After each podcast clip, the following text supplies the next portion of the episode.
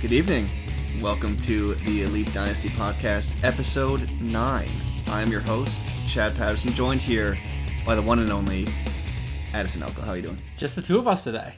It is. I was going to say, do you notice anything's missing here? Yeah, no Eric today, dropping the dead weight.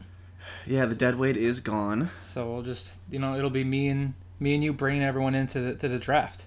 Confirmed. He had some family business to attend to, so he'll be out for today, but he will be back and with a vengeance for episode 10 because episode 10 is important. It's the big. This is the one everyone's been looking forward to. At least me and us. The draft episode. The draft episode. The draft is in two days from now. Oh, I can't wait. So Less than two days from now because now it's 10 o'clock. The first round would be like tw- pick twenty ish by now, Oh, and we have we'd have so much to talk about already. oh, I'm getting all tingly inside. so how are you? How, how are things? How was... uh Actually, you know what? Tell us about last night. What happened last night what did happen last night? in Brooklyn? Oh, yeah, I almost that's weird how I forgot. I didn't even tell you. So okay, so we'll give the background, and I didn't even tell you the, the extra information I told my dad this morning. So the band Rise Against, which some of you probably know, big, pretty big band in the uh, the metal rock scene, um, was hosting a free concert, three free concerts before their tour with the Deftones, and you had to RSVP on the website, and then you would be added to a guest list if you won tickets. Suspiciously, all three of us won. Mm-hmm. As we were excited, we were also skeptical that mm-hmm. they gave away too many tickets and therefore we wouldn't get in. I showed up, I want to say a half an hour to 45 minutes before they started letting people in, and I've never seen a line for a show this long. I sent you my GPS location. I was 0.2 miles away from just the entrance of like a thick line of people. It was a long ass line. And eventually, this guy with the megaphone comes through saying we're at capacity, and we weren't even close to the entrance. You can't even get in. Not even close. At least a block away from the entrance still. so that was probably around like eight, eight-ish. I went back onto the Facebook discussion, and mm-hmm. around nine fifteen, they let they let people in. Really? Yeah, I don't know how many they let in. They made it seem like almost everyone that waited got in, but Why? Because people left after the first band? I think they were just waiting till Rise Against actually went on, and then they were letting the people that actually waited, you know, Oh. they earned it, I guess. Just well, good for them. I don't think we would have even like if everyone didn't buy into it. I don't think we would have got in. And even if we did wait with those guys, we would have been sardined in there. I don't even think it would have been worth it. Yeah, I agree with you. But instead, we had some some nice rooftop food. Yeah. Shout out to Bibbs again. Back to back episodes. thank you Bibbs. for thank you for the meal and the beers.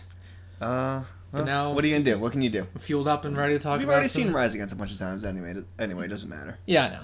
We'll see him again. So, but yeah, we got a we got a great show coming up. Hopefully, it's short and sweet for you. No guarantees. That's something that should never be guaranteed because it's always normally an hour. But there's only two of us, so hopefully it'll be short and sweet. Yes. So let's get right to it. NFL news. AP Adrian Peterson, Mr. All Day to the New Orleans Saints. Finally a team. He's been in like what, three or four of our episodes of all these speculations. Probably dating back to the first episode, and he finally found a home. Thank God. I was getting sick of talking about Adrian yeah, this will might be the last we talk about him until the regular season starts, unless some development happens with him and Ingram, and you know, if Ingram, I don't think he's gonna get traded, but you know, so as far as the fit, I, I mean, I'm just happy as an AP owner that he's on a team mm-hmm. that they signed him before the draft, which shows me they, you know, they want to give him a role. They have some kind of confidence in him. I don't, under, I honestly don't understand it. I, I think the draft is two days away and that I think they're sitting in the in the mid round, like 15, 16. What if by some weird, uh, you know, tr- drafting and trading, like McCaffrey falls there? He's not, but like say Cook, say just something weird happens and a running back they had high on their ratings falls. I mean, they're gonna be like, why, why did we do this? So, I mean, I'm happy. I know people think the fit's kind of weird, but they just don't like Mark Ingram for some reason. I don't know what it is. I I like Mark Ingram. I know he has some fumble issues. So does Adrian Peterson, though. And it'll be interesting to see how, you know, they share the backfield, what the role is primarily going to be for each of them. Um, I'm just hoping for some flex value out of him at, at this stage, and if I can get that, I'll be pretty happy. I think that's what you'll get. He's gonna he's gonna be the Tim Hightower role. He's gonna get you like 600, 700 yards, maybe like seven, eight touchdowns. And for a, a 30 year old, Yeah, that's pretty good. it's just going to be annoying. I think even for for Greg who owns Ingram, like week to week starting him is going to be frustrating. Oh, yeah. There's going to be days I start him and he gets nothing, or he just doesn't get the touch. I feel like it's going to be very touchdown boomer bust for his for a good week out of him, which you know could be the case for a lot of running backs, but especially a split carry role. If you're going to be the goal line guy, you got to get in the end zone, mm-hmm. and if they just happen to have an off day, and you know he can't get in, or they you know just you know, they just don't get to the goal line that often. Then he's gonna have single digit games, and it's gonna be very frustrating. I'm gonna have some good guys on my bench getting points. yeah. I mean, on the flip side, let's not forget here that it's Adrian Peterson we're talking about. that I saw. I don't have the exact stat in front of me, but there's three seasons that he didn't rush for a thousand yards. The preceding season, he went. Each season was like a mon like monster year. One was a two thousand yard mm-hmm. year. One was the two years ago, 2015, when he came off that freak injury and he went off. So I don't think he's gonna have the same thing, but Right. maybe he comes back a little vengeance, a year off, fresh, you know, fresher legs. And again, I, I like the Saints mainly because their offense is going to be on the field. I mean, the Vikings' offense was pretty stagnant, and even if they tried feeding the ball, good point, a lot of three and outs in that offense, uh, just a lot of maybe not even red zone opportunities.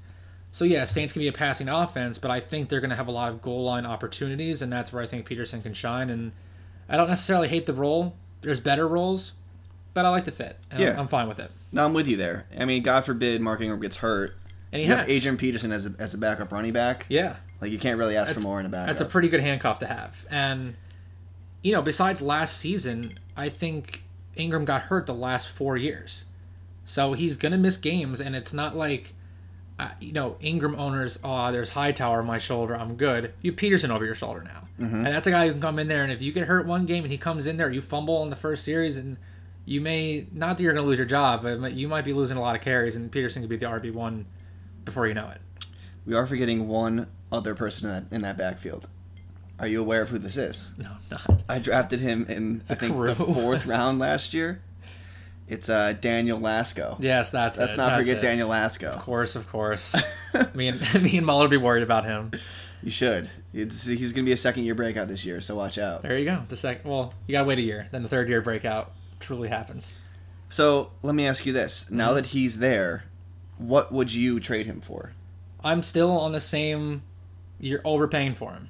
Okay. Because, like we said, I kind of do like the situation, whether or not his role may be a little weird. But I still think he has the upside enough where I don't want to give a late second for him and then see him go off. So if you want him, you're giving me a first. I'm not going to get a first, so that means I'm keeping him. I'm Okay. not. I'm not taking that risk. Would you do 114 for him? Mm, uh, I mean, that's really good value. I think it would depend on if I knew I can get Lynch at 112, then yeah. Then yeah, I'd probably do it. But with this uncertainty with Lynch now, because the deadline's coming two two days before they have to trade for him, a little bit more iffy. Okay. I don't know if that's overpaying. Well, you, it's, here's the thing: you're just so invested in Adrian Peterson at this point that I it's am. tough to give him I up. am. I am. I think looking from the outside looking in, I would do that. Oh, 100 percent. No, a- no, one, yeah, one million percent. That's fair value. It's just what am I getting out of 114? That again, if Peterson can be Peterson, screw what I can get at 114. I'd rather have Peterson. Sure. So Well, we'll I find don't out know. who Rogers send me an offer. Maybe maybe I'll do that. We'll find out who you might get at 114 during our uh, our, You our want new- newest Yeah. mock draft. Yep. Yep. So, another running back that's that's been in the news, rumored to go to the Giants, is Legarrette Blount. Legarrette, ugh, Legarrette Blount. His name's hard to pronounce. It is. We talked about him a little last week. 18 touchdowns last year. It's just a crazy amount. Crazy amount of touchdowns. Not sustainable, I would say. I think he fits pretty well in the Giants.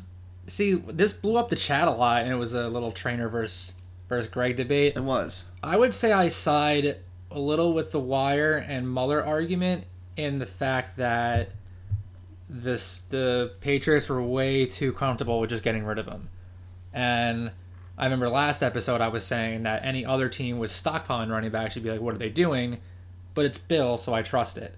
For the same reason that if there's a reason they're bringing Gillislee and they don't want to keep Blount, who could not have had a better year, what you know, smoke there's fire. Mm-hmm. So I'm not saying he wouldn't be a good fit. I don't know if they necessarily need a bruiser running back, but or like how that would do in their offense. But if you can get him for cheap and you can still address running back in the draft, I don't think it's a, I don't think it's a like a high risk pick, because I don't think his asking price is that high. Yeah. So you know why not? If you think he can even be half of that, still get nine touchdowns, and that's you know it's pretty good. I think the Giants kind of need a guy like this. You know, Paul Perkins isn't a bruiser like him. Shane Vereen obviously is not a bruiser like him. Mm-hmm. You know, they need the guy that that's going to get you into the end zone uh, uh, when you're when you're down uh, under the five yard line. So But could they just address that in the draft? Mm, they could have, but I don't know if you're going to get anyone that's as good as doing that right now. Like, why would you take a what if chance on a rookie instead of bringing in bringing in the veteran guy, goal line guy? You know. I gotcha.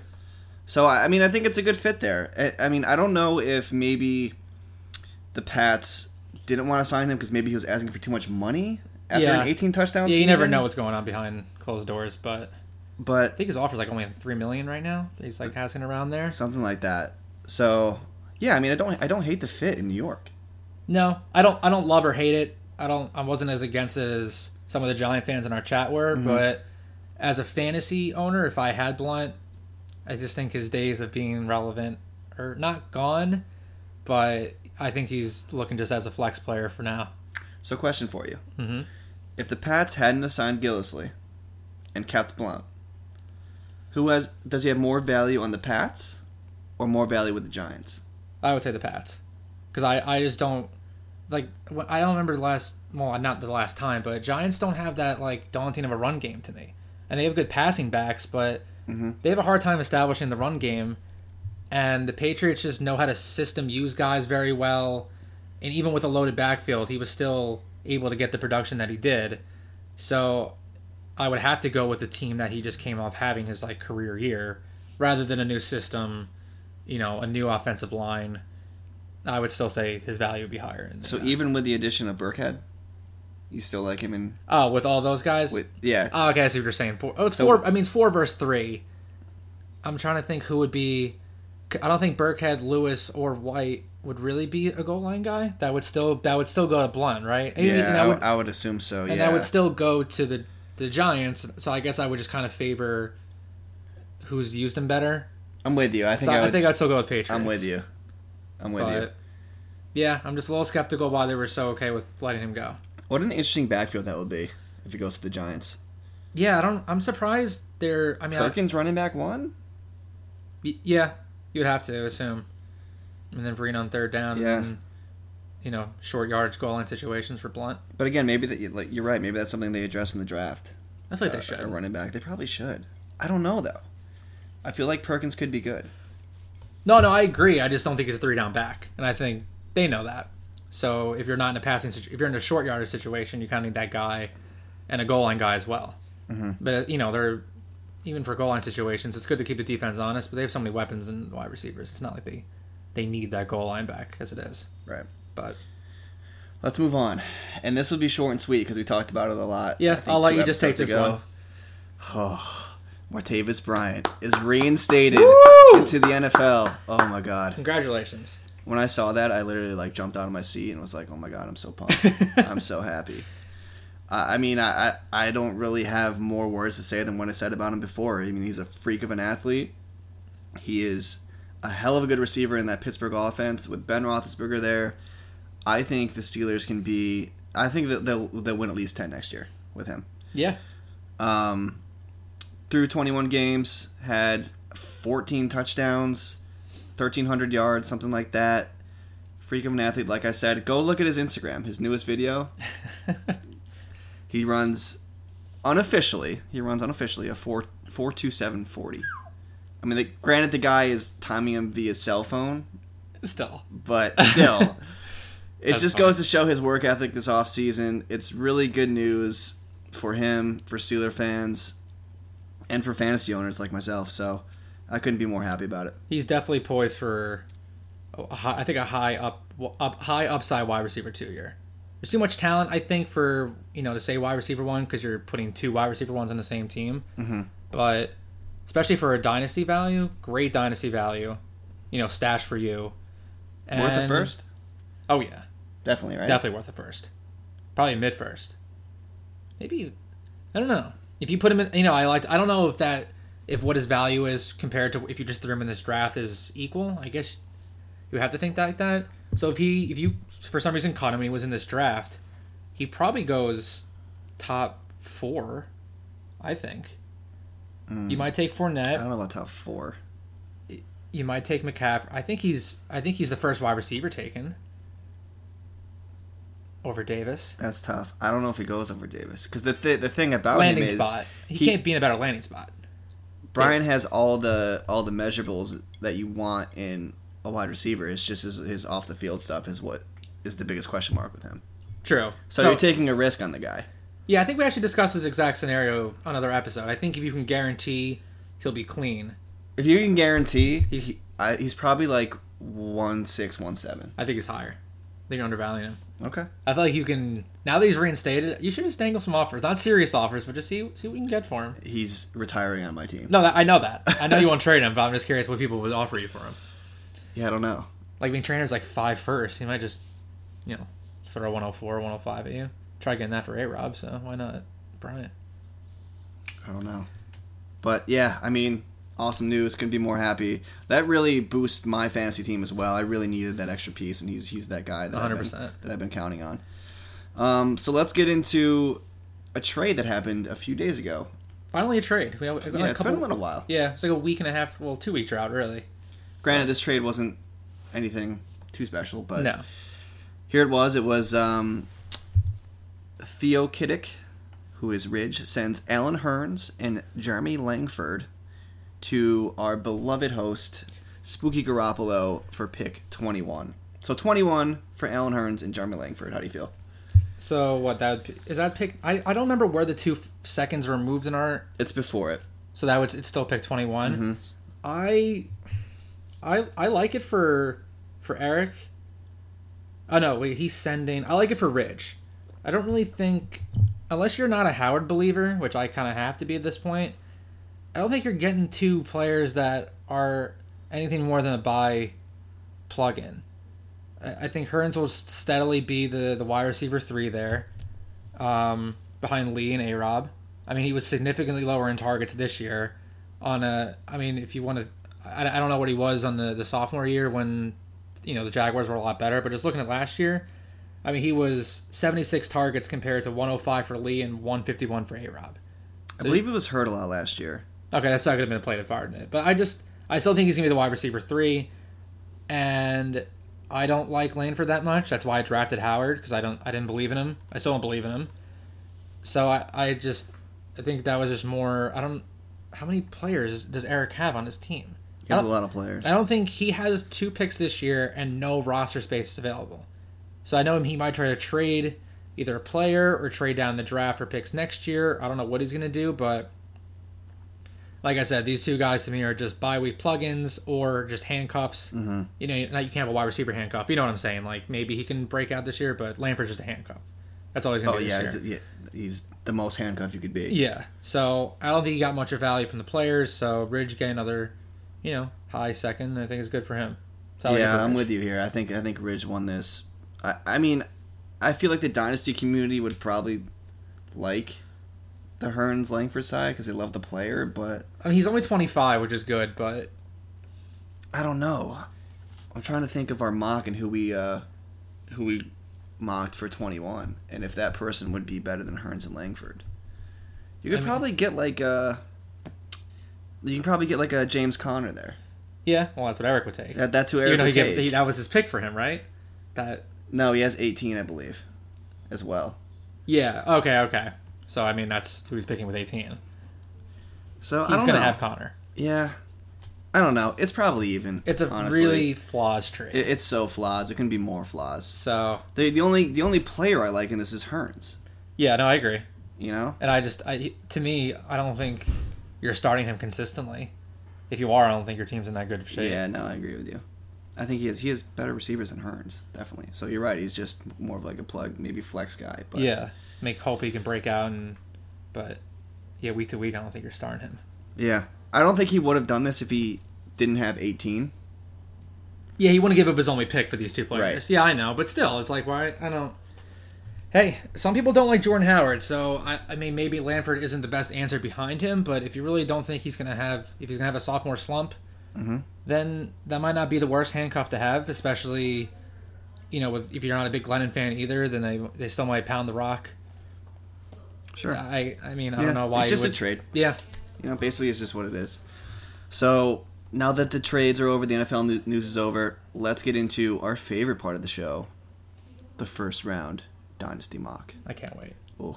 So we did this independent of each other. So we're just gonna go pick the pick and compare Sure. So we did this based on our league for anyone listening that's not in our league.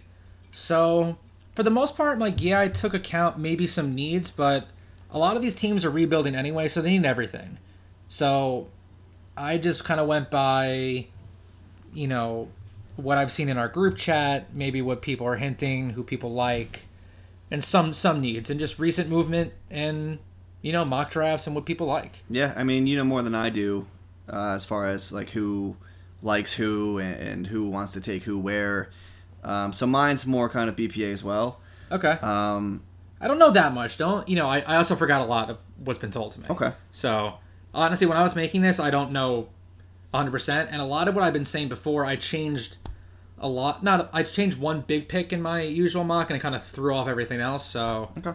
we'll see how it goes. You want to start with the Sure. first pick? I think we're we probably both agree on the first pick. Is Yeah, Fournette. Leonard Fournette Okay. to to Riggio's team. Yeah. I mean, he has both picks, so the same 101's basically 102. But I agree. If he didn't have 102, Fournette's going number one. Yeah, you can't really ask for more in a in a, in a first in a one on one pick. You know, Fournette's uh, Fournette's the guy you want this year. He's the Ezekiel Elliott of last year. Not saying he's Ezekiel Elliott, but he's that kind of consensus one overall, especially in our league, uh, to go there. So, Yeah. I think regardless of landing spot too. yeah, I agree. He's just he's just a dynamic playmaker that doesn't come along very often. So So number two, I've been saying who the two players Riggio's going to take, Mm-hmm. but I'm switching it ooh, to McCaffrey. interesting. And here's my reason why is because I think Riggio doesn't want to hear the noise of everything going on with the draft, like combine, this and that, this and that, because it'll all sort itself out. If you're not watching tape, I mean, what do you care what people think in February if the mm-hmm. final opinions are going to be today? sure. And if you look at today and you look at every mock draft and you look at every ranking, pretty much, McCaffrey's number two, and for a running back. And I think he has more running back needs and wide receiver needs, especially early on. So I think he's going to see the NFL draft happen, and I think McCaffrey will get taken above Cook. I think he'll be the second, rumored possibly first running back taken. And I think he'll look at most rankings that I see have McCaffrey over Cook. And I think he'll he's just going to go with the two highest ranked players on most people's boards that are running backs. I don't think he's going to throw in Davis, who I've seen high too. I've seen him in 101 in some ADPs. Mm-hmm. So I think he's going McCaffrey with 102. 102. I have the guy you just mentioned, Corey Davis. Did you? Mm, I do. Because I think it's smart to go best running back, best wide receiver, 1 2, if you have those picks. So I like Corey Davis there. I think he's the best wide receiver in this draft. He needs wide receiver help. He, I mean, he needs help with basically everything. But why not take the best running back and the best wide receiver back to back? No, that that's great logic and something that Kojak was going to do before trading out last year. Mm-hmm. I think going in, everyone thought he was definitely taking Zeke and Henry. Things happened, draft happened, and he was I think he was going to go Treadwell or Doctson or whatever 102, but traded out. I only I agree with you. I just because he has White and Doctson, that just led me to him. Like he has decent dynasty wide receiver assets. Sure. So I think he just wants to address with his running backs being Chris Thompson and Rashad Jennings. I think you can instantly plug in Fournette McCaffrey into a starting lineup every week. But you can do that with Davis and his flex too. It's not there's he can't really mess these two picks up. Yeah, you're right. He can't. So I think I think he's going running back. So that's why McCaffrey, which in our previous mocks kind of threw up everything because then I don't really know how Wire Trainer and Rogers view Cook, so it kind of threw me in a loop. But I think this guy at 103, the team at 103 Wire has been very high on him since forever. I think I know who you're talking about. and I think it's Corey Davis. Oh, I wasn't thinking that. Okay. So I know that I know he's been he's mentioned a lot of guys. He's mentioned McCaffrey before. So if I didn't have Ridge taking McCaffrey, I would have McCaffrey actually going He, 103. he loved Mike Williams too, initially. Is that who he liked? I think. Yeah. I still. I think. Is that? Well, I could be wrong. Then I thought. Well, see, I don't know. See, I don't know who people like. So I, I think he like. I just knew he liked the wide receiver, so let's say like that. And I agree with you that Corey Davis is the best receiver in the class. Um, I don't like you know Wire's a, a team that's right there, and you know sometimes wide receivers can help impact a lot quicker than rookie running backs can. He needs someone that probably can get him points right away. And if you think he's the best, if he's a BPA there, depending on other landing spots, you know, this is a pre draft mock. I have Corey Davis going number three. I have Dalvin Cook. Okay. I have Dalvin Cook going three to wire. I think a lot of this depends on landing spot, obviously, but I think Dalvin Cook is maybe he's very close with Joe Mixon as the second best running back in this draft. I would put him a little ahead of Mixon because So you're down McCaffrey. of his character issues. We'll, we'll get to McCaffrey. Okay. We'll, get- we'll get to McCaffrey. Okay. Um, but I I think just think Dalvin Cook at three is just such a great value pick.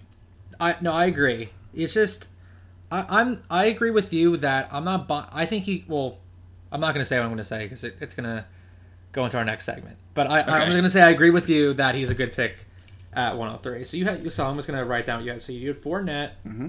You had Corey Davis, Davis, and then Cook. Cook. Okay. I think Wire would be pumped if Cook fell to three. I don't know how Wire feels about Cook, and he, I feel like he's maybe he doesn't talk about him because he assumes Riggio's going to take him. That could be the case. but Cook doesn't. I mean, he gets talked about, but never any opinions on the top guys Mm-hmm. drafting on him. It's very strange. It's funny that we could both already be wrong after the first the first round. Oh, what if just like if Rich goes Cook number two? if, then yeah, if, if Rich goes Cook too, So yeah. very well could.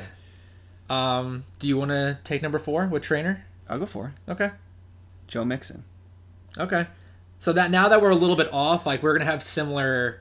You know, I could be right behind you. So now at this value, I had trainer taking Cooks.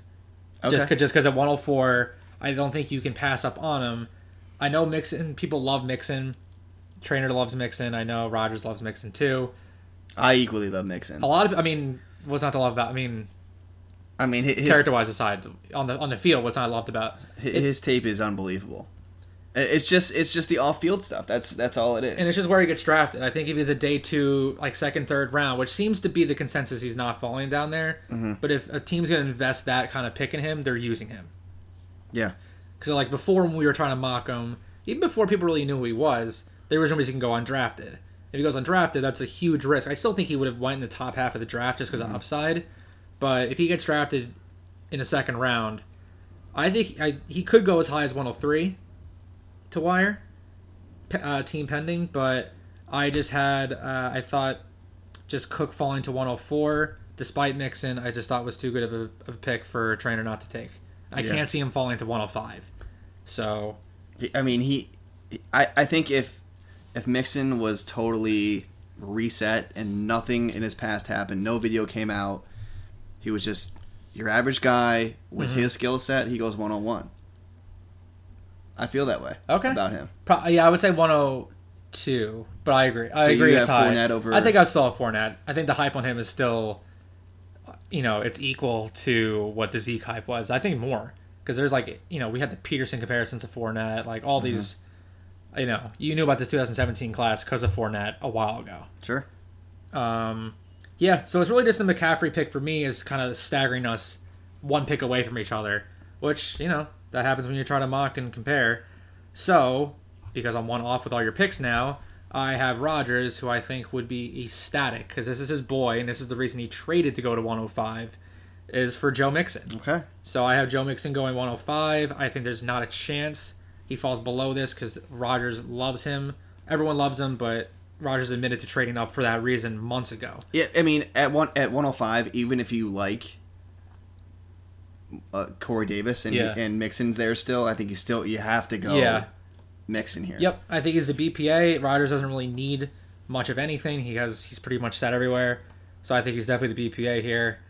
And we'll So is he finally off your board? so so you had McCaffrey going two. I have him going five. I Okay. have three running backs going in front of him. That's fine. I just I think he's gonna be the second. I reason I said before he's gonna be the second running back taken. Mm-hmm. I think in most ADPs he's the second running back taken, and you may not believe in him, but I think that will be enough. It's not that I don't believe in him. I I think think, that he has all enough. the talent in the world. I just think the other three running backs are going to produce more. Okay. I think Riggio will see the rankings, the draft, and take him 102. Interesting. I, I'm, I, I don't even think McCaffrey falls to 105 if, say, you know, anyone else was there. We're taking Riggio's, like, recency bias aside. This just goes to show how loaded this class is with running backs. I think this, but this top five, I think Fournette is the 101, and then I think you can jumble these four guys we had Sure. here. I think this is the tier here. Maybe if we both have the same at 106. we have the same five guys, right? Yes, it's just a little bit of a different order. So we had Okay. no one in the top five slipping out of there. It's just I had we, we just basically had a difference in McCaffrey. If you slide McCaffrey up, and we had Davis Cook and Mixon in the same order, Mhm. so that was the big difference with our mocks. Everything else was basically within one pick of each other. So two to five, that's a big jump, and but I think this is the tier of uh, you're not trading into this area. You're right. And so this is going to be interesting these next uh, these next picks because I'm I want to see how much we differ here. This is this is where it got hard for me. Uh, So, so, okay, you can go 1st I'll go I'll go first. At six, I have Mike Williams. Okay, me too. Okay, good. So He's the second best receiver in this class. Yep. And I think he's just better than the next running back in the next in the first tight end. So I think he I think BPA wise, this is where he belongs at six. I agree. So my next pick is not necessarily where I would have taken him, but because Trainer has four first in this draft, five first in this draft, I think he is in a position to take a quote unquote risk. Mm-hmm. And this guy can arguably be the BPA here, and I have him taking John Ross, 107. Ooh, okay. I don't think he's going to slip as far as people think, despite the negativities on him, and we'll get into him a little bit later. But I just think with how many picks he has and the flexibility he has, I think he can afford to take a high risk, high reward player here. And personally, I think after maybe even you can even tier it at 106, I think you can jumble a lot of these guys. It's just all in preference, where 105 and up is all like that's the talent right there. I think like You're right. clear. There's a clear tier break, I think, at the, at the So 105. yeah, I agree. So I just had him going with the high upside guys. He got Cook for me. You had him getting mixed Mixon, so we got his running back, Mm-hmm. and I think he's going to go, according to the BPA, the next two highest wide receivers. Okay. I have D'Onta Foreman. Okay, that was my next pick. D'Onta Foreman at seven. I think I think Tiz would be ecstatic if he got these three players: Joe Mixon, Mike Williams, D'Onta Foreman at four, six, seven. That's a that's a great draft for him. So I would have him getting Cook, Mike Williams, and John Ross. I like your draft better for him, but I, I don't know how he feels about Foreman, and I you know like I'm just saying I think he's just going to take the the two wide receivers with him having his 109 pick to possibly take a running back. Okay. So So one through seven is set. So so far I have Fournette, Corey Davis, Dalvin Cook, Joe Mixon, Christian McCaffrey, Mike Williams, and D'Onta Foreman. been very similar, just a few players off: Fournette, McCaffrey, Davis, Cook, Mixon, Williams, and John Ross. All right. Well, you said eight. You had Foreman. I did. So I think I, I not that I had a little bit of inside knowledge, but back when I had 109, I was very high on Foreman, and thought that he could possibly drop to me. I think this was before his pro day too, where he had a really good pro day. His pro day boosted him up a lot. yeah, didn't perform in the in the combine. We noted that before, and I actually saw a an article. I don't know how they calculate this, but Foreman finished with the highest player strength and athleticism rating in the draft. I didn't know he was like that. I didn't know he was quote unquote like a freak. He's a bulldozer. So, I think I'm. You know, I don't have 109 anymore. But if this would have got taken right before me, I would have been very upset. So we we both agree he's going in the top eight. You know, I just had the the riskier John Ross going ahead of him. But yeah, I, I love Foreman here for Josh. And yeah, I, I, I was just told I'm not getting him at 109. So Okay. I, I I think he's either going seven or eight. So I think one of us will be right here in in a seven or eight slot for sure. Well, at eight I have Zay Jones. Wow. Yeah. So we're already, okay. We're already going to start disagreeing because I can give you a spoiler. I do not have Zay Jones in my first round mock, Interesting.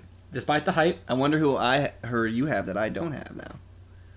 I I could probably guess, and you'll. All right, don't tell me, don't tell me. Okay. But yeah, I have Zay Jones going here. I think he's the third overall receiver. I, I mean, Okay. I'm notoriously high on Zay Jones. You I are. love Zay Jones. Uh, had a incredible college career, set all kinds of records. So I think he's going to come in and make an immediate impact to wherever, whatever team he goes to. So I think Josh would love love to have Zay Jones at eight. All right. Even though I think I know who he wants at eight, but I feel like the person that he wants, we might not no longer have in the first round. wow. All right. So, all right, pick nine. Who pick, you got? Pick nine. So a trainer's back up. So this might this might seem a little high, but hear me out. So I had him going running back at three, wide receiver, wide receiver six and seven. Given the height for this class, Mhm. the next position that trainer must fill in order to complete the rebuild will be tight end. Okay. And for now, what I think is the highest rated tight end in the draft is OJ Howard. Mhm. And I have Tiz going OJ Howard at nine, completing for me all the position players he needs, and a really solid first round for him. You won't believe who I have here. OJ Howard. Really? Yeah, I do. Let's I go. OJ Howard Okay. at nine. All right. Um, so first tight end off the board at, at 109. Yep, there he is, and it's exactly for the reasons that you just spoke of. We we gave him two running backs and a receiver. You might have been a little different, but he he kind of rounds out positions for the first. For having four picks in the first round, he rounds out for Tiz. Yep. And normally, you know, this high at tight end would seem like a reach, but we know it's not in this draft. Mm-hmm. And you can plug in any tight end there, but pre-draft, you kind of have to give OJ Howard the, the first tight end Mm-hmm. honors. We both have him there. I was I'm pretty surprised about that. Yeah, he. I mean, it, I wouldn't fault him if he went with Engram or Njoku there. No, I agree. I think tight end goes there. It'll be landing spot, but pre-draft going Howard. Mhm. So we got another back-to-back Ridge. I think this is where one of my picks is going to surprise you. Not maybe this one right here, but at 110, I have Kamara. Okay. I think at, I just think at this spot, you can argue a couple other people, but if you're excluding tight ends, I think he's the BPA here. I, he's been pretty, you know, pretty high talked about. We've watched his tape. I like his tape a lot. Um, you know, at 110, I think you're getting a pretty good value here. I gave him, I didn't realize I gave him three running backs, but he needs running backs desperately. So if you want to give him, well, he has an next pick, so I, I kind of addressed that. So I just think he goes BPA. I think he's still going to do his research, and I think at 110 is, is a pretty accurate ADP for where Kamara's been going. So I went John Ross here. So you have him slipping down from, well, I have him 7 to 10. I do, and we spoke about this in, in a previous episode. How we just think he's going to fall to one ten, Yeah. just because that's just kind of his BPA position. So I have Rich going John Ross at ten. The only reason, so I would agree with you, it's just that we've been seeing Ross now mocked maybe to 12. So I feel like that's going to skew and mess with the the community's mind about investing that high of a pick. Maybe. And maybe boost, you know, boost him up a little bit. He's just one of those guys that like I feel like our our whole league is down on a guy like this. Now, I no, I agree. It's like a burner, spread the field, big play guy. Like Mhm. he's he's never really a guy like that is never really totally valuable in a dynasty fantasy. it's just not reliable. That's a good word. And I think people get scared away away from it. Yeah, you're right. And now, pick 11, which is 100% I know is going to be the pick that you don't have in your first round, is I have Juju Smith going 11. You sure about that? For the reasons that I stated earlier, I still think, uh, besides our talks, maybe you're a little down on him, he's still ranked pretty high in other dynasty communities, other ADPs. He came in. I know he slipped from his initial probably ADP. If you look back in January or Mar- or February, he was way higher. But I still think Riggio is going to go. You know, not with our group chat. I don't think he gives a shit about what we have to say, and he's going to do his own research. Mhm. And I think the research is going to have Juju Smith going in a late first I mean, You're probably right. So I think It's not a bad pick there. and I I don't. I'm not as down on him as other people. I know Josh has spoken highly of him. I mean, after He's you just get Anquan Boldin. yeah, I mean after you get through the first two wide receivers, I think it's you can argue a lot of guys and who's going to be the third, fourth, fifth best. And I needed to address wide receiver here for him, so a lot of this could have changed if I had went something different with ten. But since I went three straight um, running backs, I went with who I think he's going to see be taken higher, and I it hasn't been Zay Jones. Honestly, I think we're the probably the highest Zay Jones, you know, group or league in any forums I can find. Oh, So- certainly I am. Yeah. So I think Juju Smith goes here. I don't think he falls out of the first round. I, I don't think he gets taken before here. I don't think any of the next three would take him. So I think this is a good landing spot for for Juju. So at 11, I go who you had at 10, Alvin Kamara. Okay. Yeah, I think he's just it, it just kind of rounds out his first round. I think he's the BPA here. Uh, so all in all, I have Ridge going Fournette, Corey Davis, John Ross, and Alvin Kamara. I think he would be super happy with that first round. Yeah. And um, I mean, yeah, there's not really not much else we can say about Kamara. I just think he's he's honestly the sixth, seventh best running back in this class, and I think that's where he'll go. Yeah. So me, I'm on. I'm on you're the on clock. The, you're on the clock. Who are you taking, bro? I had I had an initial pick. I scratched it out just because I thought about my next, you know, couple picks in the second round. I need a running back. I need to get younger at running back, and I just took the next next best running back, and it's your boy. oh, it's my boy. Yeah, the one pick above you. Uh, I'm sorry. So we we talked about Samaje a lot, a bruiser.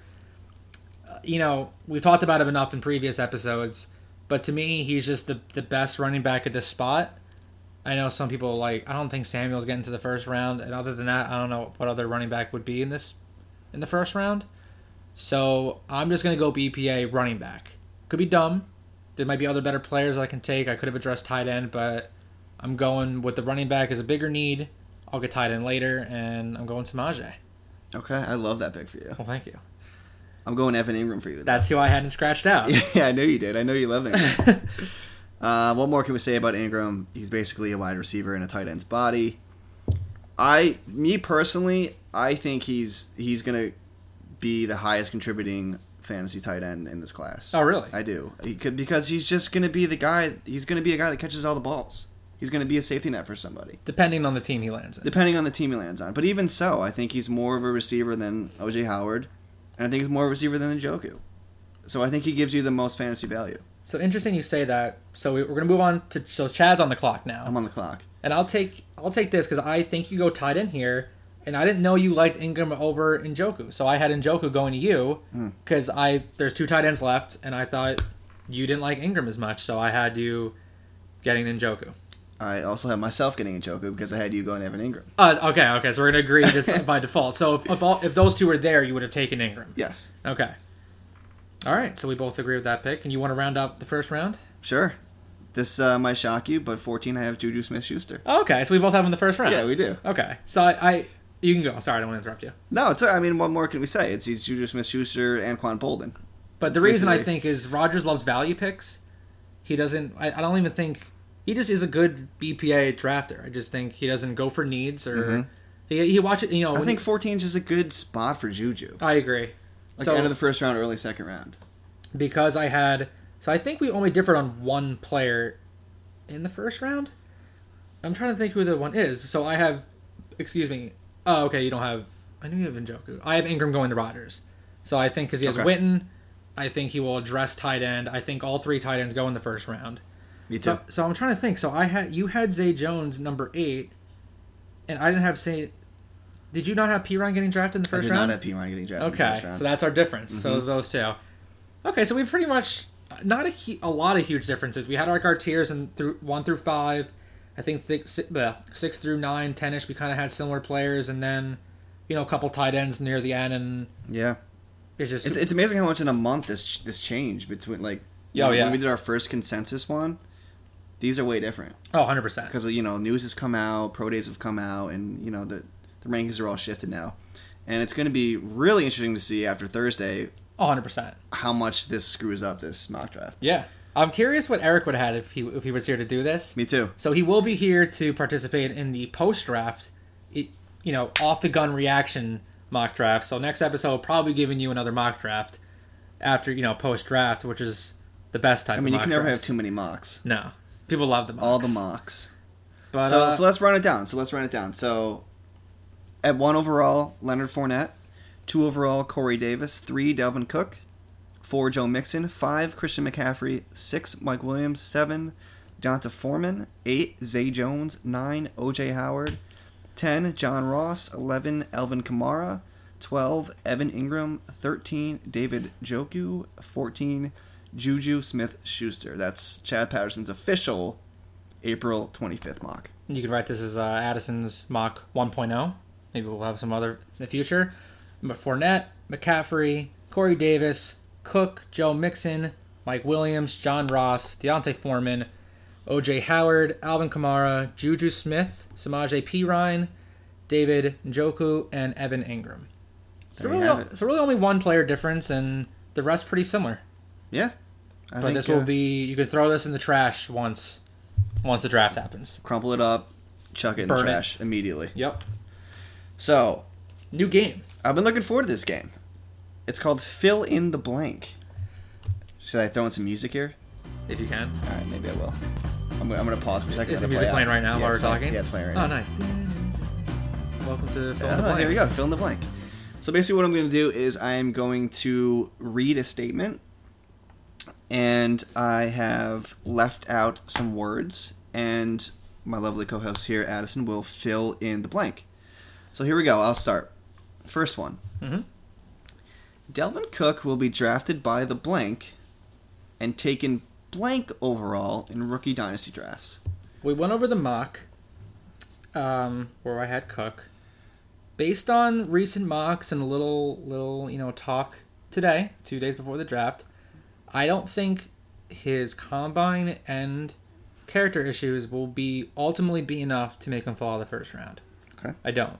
So I have him going to Tampa Bay because I think there it's a, there's a good running back need there, and it was discussed today. You know, he gets to reunite with Jameis. He stays in Florida, good or bad. If you want to loop in his game crap or whatever, I don't think that's going to be an issue, honestly. And so I have him being drafted by Tampa, and I think he goes 104. That's where I have in the in the in the rookie mock. I kind of made that you know not made that mock with who I think he would land in mind, but I still think even that landing spot, I still think he goes 104 in our in our rookie draft. So So say it out loud. so Dalvin Cook will be drafted by the Buccaneers and taken 104 overall in rookie dynasty drafts. There you have it. Would you like to fill in the blank? I would love to fill in the blank. All right. So my fill in the blank for you is this is based on our our last double mock draft that we had with Mel and uh, Todd. If Joe Mixon is taken by the Browns, Mm. he will be a running back blank his rookie year. A running back two. Two. A running back two, and I'll tell you why. Okay. Because oddly enough, there's a tier break after 14, and it's right after C.J. Anderson. Okay. So right after C.J. Anderson at 15 would be, according to Fantasy Pros, Spencer Ware. So I think C.J. Anderson is gonna. It, he's obviously a proven player. He's gonna immediately contribute. Yes, he's coming off an injury, but I think he's better right now because he's already in the in the NFL and doesn't have any question marks around him than Mixon. But I think Mixon is going to be better than Spencer Ware at 15. So I think he's a running back too this year. So you're saying at 15. So if he's better than 15, he would be a running back one. Well, each team has one running back that I consider a wide receiver, uh, running back one. So I'm talking about fan- so like fantasy points overall. If he's 14 or above, that's a running back one, and 15 to 28 is a running back two. Right, I have him at 15. Okay, so you have a, so you have a borderline I have him RB 15. I one. borderline RB one. okay, Yeah. so that's a that could be a bold call for. I mean, I don't know where you would have the other rookie running backs. That that's got to be borderline your your highest rated It- running back. It's a little of a hot take. It's a little of a hot take, but I can see it happening. so you think there's a chance, excuse me, that he will be the highest contributing think, rookie running back I think there year? is a chance. I think he has that talent to do that. Now, I, I give you the scenario if the Browns, just because, you know, first pick of the 2nd Mm-hmm. round, so people are going crazy over that. He will be used. You know, the crow will starve. So is, is it is it pending? Is is it the Browns landing spot, or say he goes to any decent situation in the second round? The Browns landing spot had a lot to do with it. Okay. If he went to a team that already has an established running back, I move him down. Well, I assume anyone in the second round drafting a running back probably wouldn't. So say like Mm-hmm. a Packers, a um, a Giants, one of the, like a team like that. Those teams, I would probably keep him right around RB two. Okay, Yeah, it's pretty good. Do you have a uh, do. a number two fill in the blank for me? I do have a number two fill in the blank for you. Besides Corey Davis and Mike Williams. Oh no, you got another one for me. Oh, I'm sorry. I do have another one for you. yeah.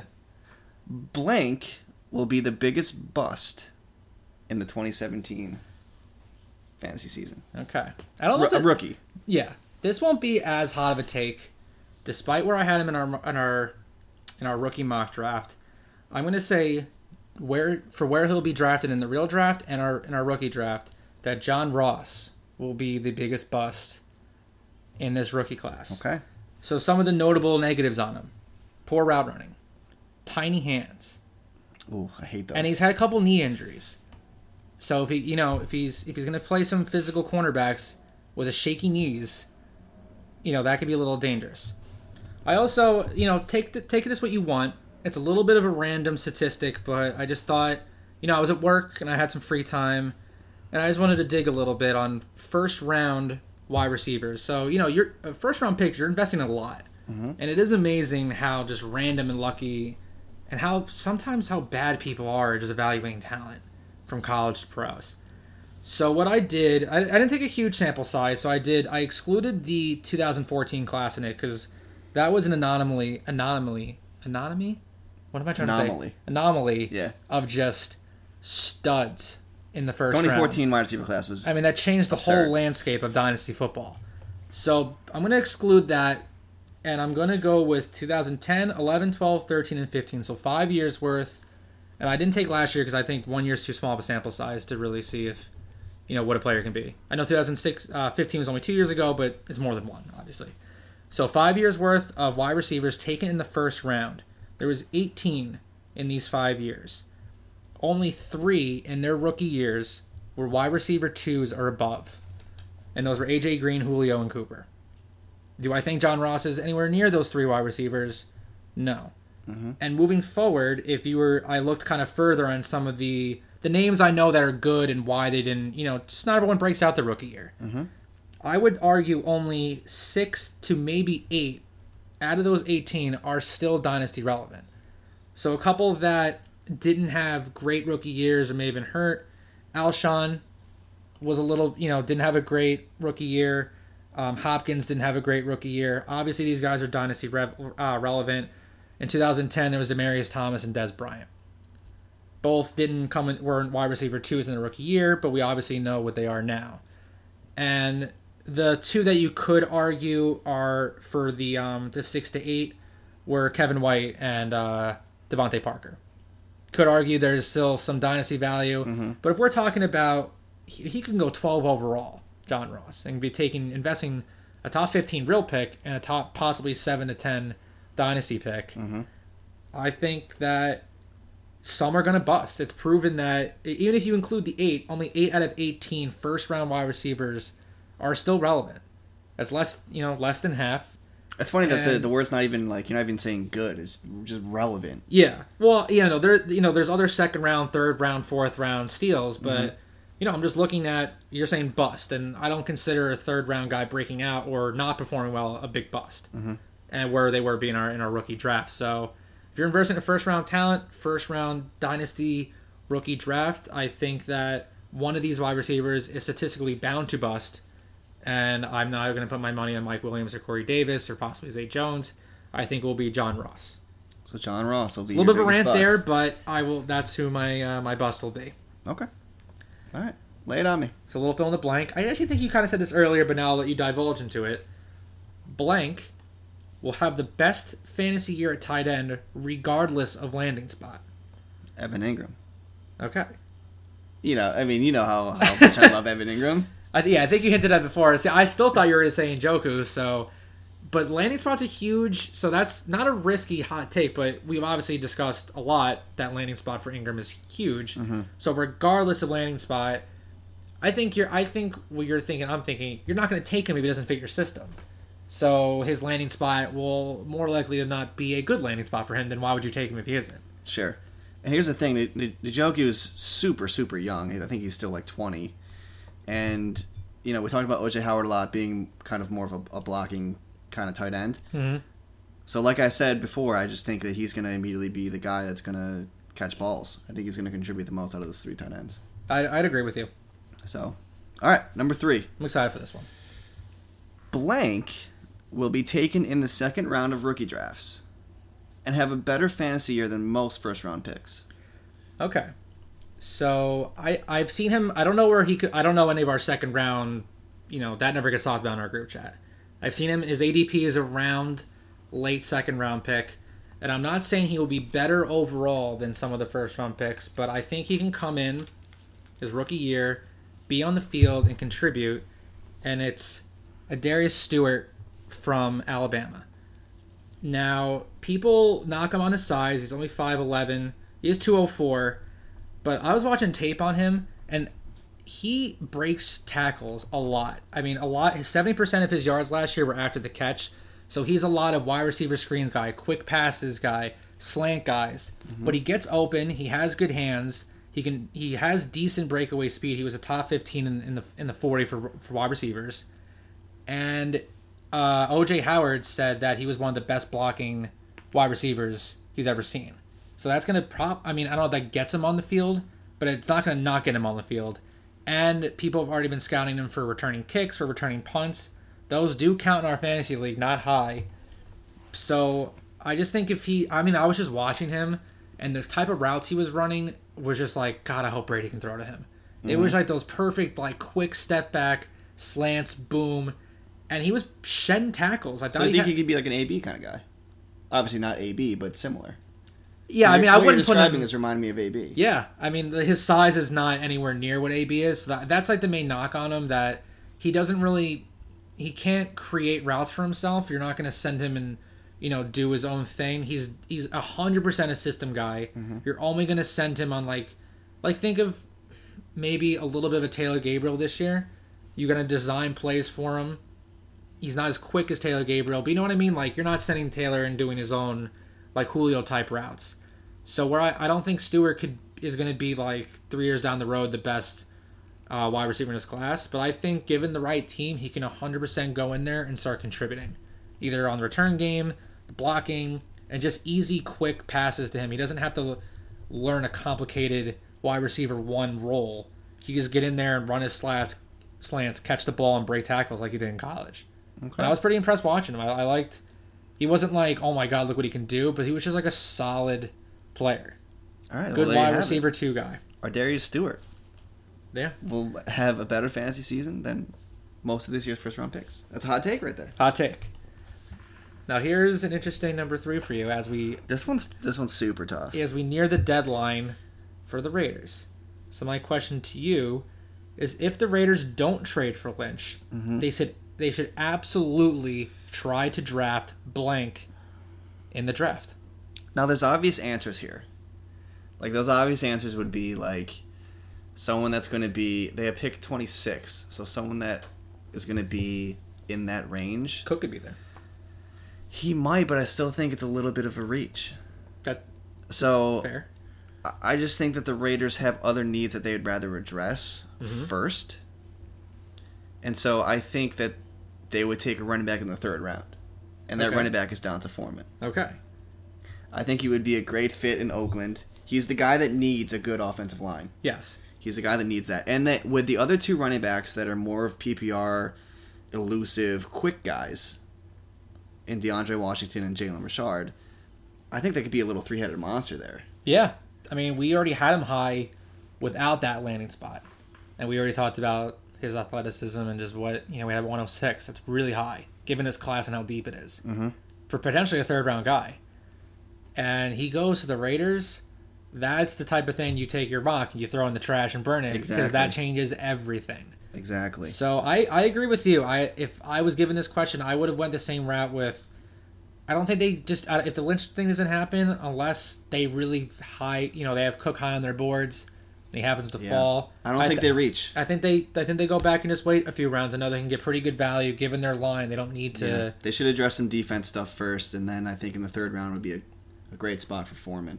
You know, he's mocked to go around that pick anyway. Yes, I have. We have seen him or other running backs like Foreman go to the Raiders in the second or third round. So I do agree with you. That's who probably I would have chosen as well. In a, in a similar spot that they're not going to go running back first round. They if this whole Lynch thing, you know, goes to crap. Yeah. So there, there we have it. Those are those are six hot takes right there. That was pretty. I mean, yeah, some hot takes there. That was pretty fun. So we got our rookie draft out of the way, and then we our first edition of fill in the blank First edition. Of, been more. That was fun. Yeah, should do that more. Yeah, we'll definitely do that more. So that's gonna do it. That was a that was an Ericless episode. How do you how do you think it went? I think it went pretty well. I do too. I'm We- curious to see how it sounds with our host. You know, I think you did pretty well with the transitions and everything, but it is weird just talking to you only and not like looking at a Yeah. a, not a group, but it is a you know. I popped my I popped my hosting cherry. Oh, that's nice. Feels great. so you I'm know. glad I got to do it with you. oh, thanks, bro. So next week, like we said, episode ten, we're doing it. We're doing it big. It's the draft episode. Get hype, get pumped for it. Um, some a little housekeeping here. We changed the Twitter handle. It's now at Elite Dynasty Pod instead of sixty nine. You know, a little more, a little more professional. Yeah, and also matches. So on top of following that on Twitter, same handle, Elite Dynasty Pod on Facebook and Instagram. You know, we have a couple posts on each there. We're starting to get the the beak wet on a little activity in those two uh, social media platforms. So give those a follow. We really appreciate it. And like whatever we post. No pressure, but you know, like it. If you haven't, uh, subscribe and review. Um, if you don't, I will find you, um, and I will kill you. So. wow. yeah, I'm going right to right to killing. So, um, yeah, this has been a great episode, and uh, yeah, get hype for next week, episode ten. Let's do it. Doing it big. So this has been another great episode of Elite Dynasty podcast, and we are signing off. We'll see you later. Peace.